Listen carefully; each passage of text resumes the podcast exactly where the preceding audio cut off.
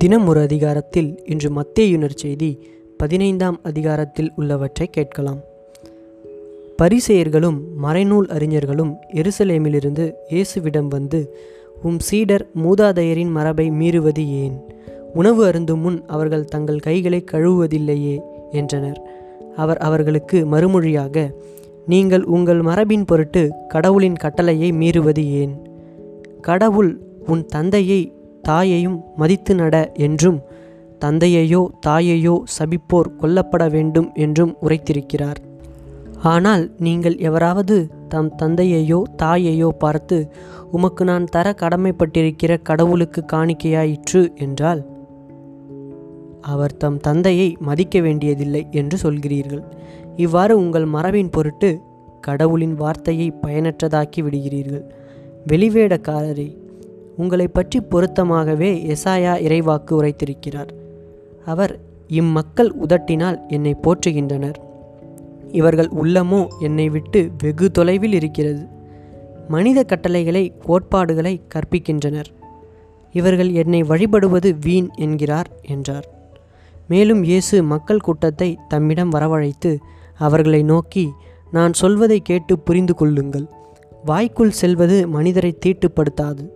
மாறாக வாயிலிருந்து வெளிவருவதே மனிதரை தீட்டுப்படுத்தும் என்றார். பின்பு சீடர் அவரை நோக்கி பரிசேயர் உம் வார்த்தையை கேட்டு மனவேதனை அடைந்தனர் என்பது உமக்கு தெரியுமா? என்றனர். இயேசு மறுமொழியாக என் விண்ணகத் தந்தை நடாத எந்த நாற்றும் வேரோடு பிடுங்கப்படும். அவர்களை விட்டு விடுங்கள்.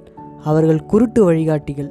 பார்வையற்ற ஒருவர் பார்வையற்ற வேறொருவரை வழிநடத்தினால் இருவரும் குழியில் விழுவர் என்றார். அதற்கு பேதுரு அவரை நோக்கி நீர் சொன்ன உவமையை எங்களுக்கு விளக்கும் என்று கேட்டார். இயேசு அவரிடம் உனக்கு இன்னுமா புரியவில்லை? வாயினுள் செல்வது அனைத்தும் வயிற்றினூடே சென்று கழிப்பிடத்தில் வெளியேற்றப்படும் என தெரியாதா? வாயினின்று வெளிவருபவை உள்ளத்திலிருந்து வெளிவருகின்றன. அவையே மனிதரை தீட்டுப்படுத்துகின்றன. ஏனெனில் கொலை விபச்சாரம் பரத்தைமை களவு பொய்ச்சான்று பழிப்புரை ஆகியவற்றை செய்யத் தூண்டும் தீய எண்ணங்கள் உள்ளத்திலிருந்து வெளிவருகின்றன.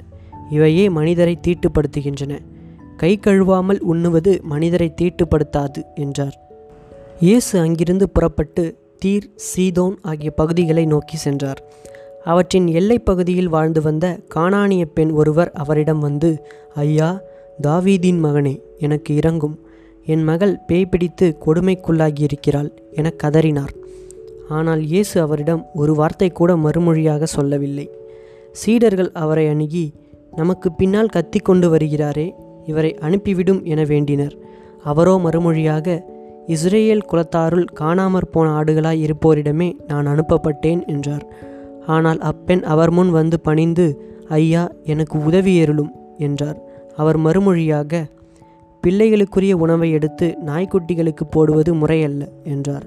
உடனே அப்பெண் ஆம் ஐயா ஆனாலும் தங்கள் உரிமையாளரின் மேசையிலிருந்து விழும் சிறு துண்டுகளை நாய்க்குட்டிகள் தின்னுமே என்றார். இயேசு மறுமொழியாக அம்மா உமது நம்பிக்கை பெரிது. நீர் விரும்பியவாறே உமக்கு நிகழட்டும் என்று அவரிடம் கூறினார். அந்நேரம் அவர் மகளின் பிணி நீங்கியது. இயேசு அவ்விடத்தை விட்டு அகன்று கலிலேய கடற்கரை வழியாக சென்று அங்கே ஒரு மலையின் மீது ஏறி அமர்ந்தார். அப்பொழுது பெருந்திரளான மக்கள் அவரிடம் வந்தனர்.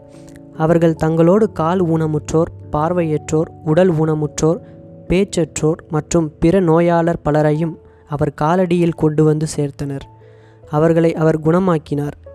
பேச்சற்றோர் பேசுவதையும் உடல் ஊனமுற்றோர் நலமடைவதையும் பார்வையற்றோர் பார்வை பெறுவதையும் கண்டு மக்கள் கூட்டத்தினர் வியந்து இஸ்ரேலின் கடவுளை போற்றி புகழ்ந்தனர்.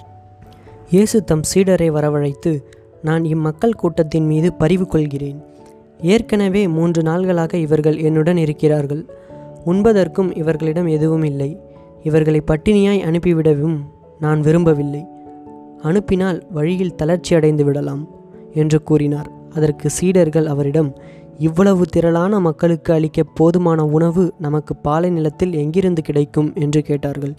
இயேசு அவர்களை பார்த்து உங்களிடம் எத்தனை அப்பங்கள் உள்ளன? என்று கேட்டார்.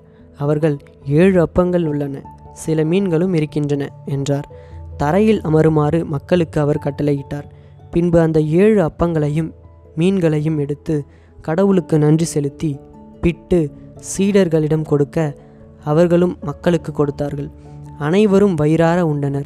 மீதியாயிருந்த துண்டுகளை ஏழு கூடைகள் நிறைய எடுத்தனர். பெண்களும் சிறு பிள்ளைகளும் நீங்களாக நாலாயிரம் ஆண்கள் உண்டனர். பின்பு அவர் மக்கள் கூட்டத்தினரை அனுப்பிவிட்டு படகேறி மகத நாட்டு எல்லைக்குள் சென்றார். இதுவரை சொல்லப்பட்ட நிகழ்வுகள் அனைத்தும் மத்தேயுனர் செய்தி பதினைந்தாம் அதிகாரத்தில் உள்ளது. இதன் தொடர்ச்சியாக நாளை மத்தேயுனர் செய்தி பதினாறாம் அதிகாரத்தில் சொல்லப்பட்டுள்ளவைகளை கேட்கலாம்.